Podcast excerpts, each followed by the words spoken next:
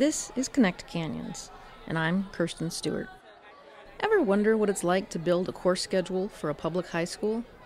In Canyons District, we refer to this undertaking as building a board, which makes it sound like a parlor game, but the process of making sure the courses you offer align with the faculty members who are certified to teach those courses and with what students want or need to take in order to graduate is more like piecing together a Spider Man puzzle with thousands of pieces that are all the same shade of red.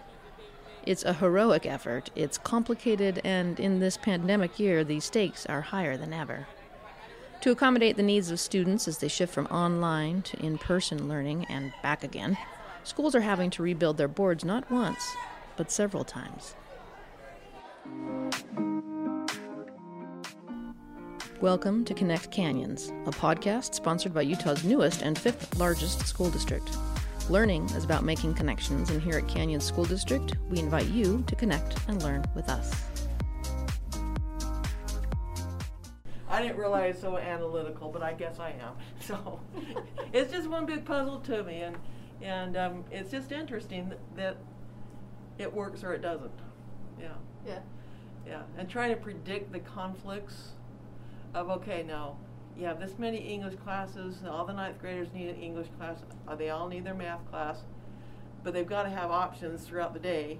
So do you put all your English on one day and all your math on the other day, or do you spread them out? What do you do?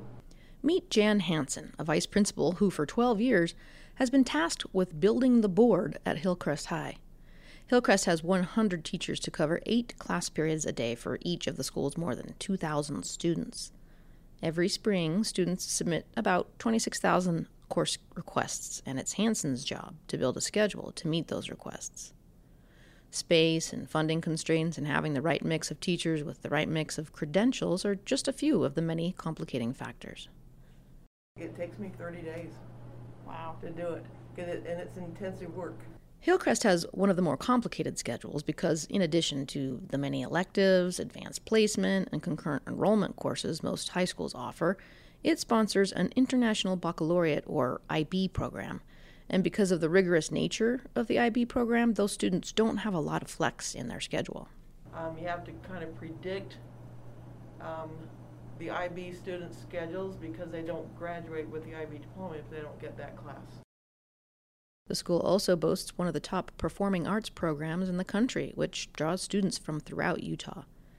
They come here for opportunities in music, theater, and dance, and Jan works hard to make sure they are able to take full advantage of those opportunities. I'm always looking at their numbers. Okay, did they make it into that class? And um, the kids that try out for classes, I make sure that we put them in. It's called manually, it all starts with hiring season and making sure schools have the teachers they need to cover all their required core and elective courses. Students are then invited to register for the coming school year, which determines how many sections of any given course a school can offer. Next, school administrators sit down and decide how many students they can fit in each course.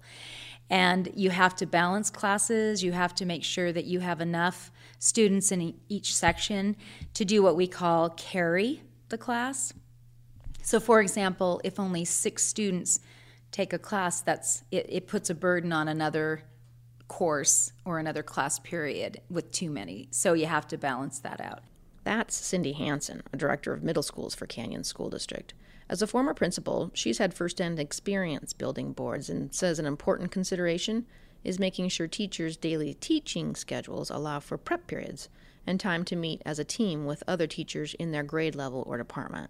So you have to figure in a lot of different pieces when you're you're looking at that overall schedule and you can't just put people in any old place. They have to be very strategically placed throughout the day so you have enough of classes every period for students to be able to access their learning. So it's a very um, time consuming, complex process to try to offer the most the most and the best learning options for students. Says there is sometimes lobbying involved as teachers make a case for having their prep period moved earlier or later in the day. Coaches can't teach courses at the end of the day because that's when practices and competitions are held. Science teachers often need prep time to set up lab experiments. Have to be sensitive to teachers' needs, like somebody needs this period off because of their health condition. You've got to be sensitive to that kind of stuff too. When pressed, some administrators will admit that trying to find the perfect schedule to meet everyone's needs is their least favorite part of their job. And as soon as you think you have a workable schedule, you run everything through a computer to scan for conflicts, and it's back to the drawing board. In the case of Jan Hansen, a literal board about four feet deep and seven feet in length, covered in brightly colored square tiles. Each column is organized by course subject, such as language, arts, math, and science. And beneath each column is a row of teachers, each with five or six colored tiles attached to their names representing the periods they'll be assigned to teach. This year, instead of square tiles, some teachers have diamond tiles next to their name to indicate those classes will be taught online. The colors all mean something, but only to Jan and maybe a handful of others at the school. I do things very visually, especially a board this big.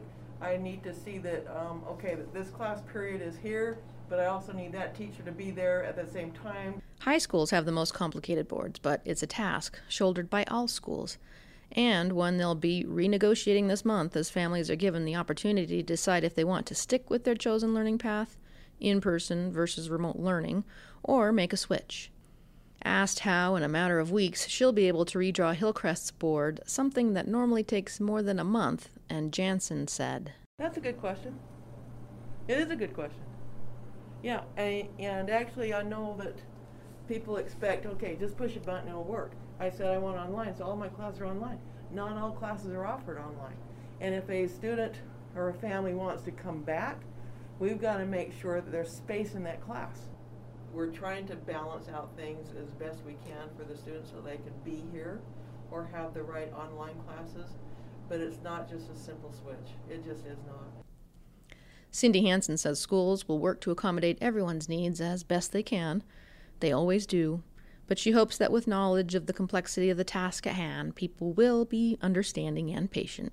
So as we move into this switch, at the quarter where um, the district has said you know parents could make those changes. We're gearing up to try to to meet needs but also um, hopefully help parents understand of just what it takes to move kids in and out that it's going to be it, it's a big process for them to have to rebuild and to figure out if i have to close a section to open it in person if i need to make adjustments. So um, it, it's got a lot of pieces that are that are part of that puzzle that we're working through. You've been listening to Connect Canyons, a podcast about what we teach in Canyons District, how we teach, and why. If you liked the show, be sure to tell a friend to subscribe to our podcast on your favorite podcatcher.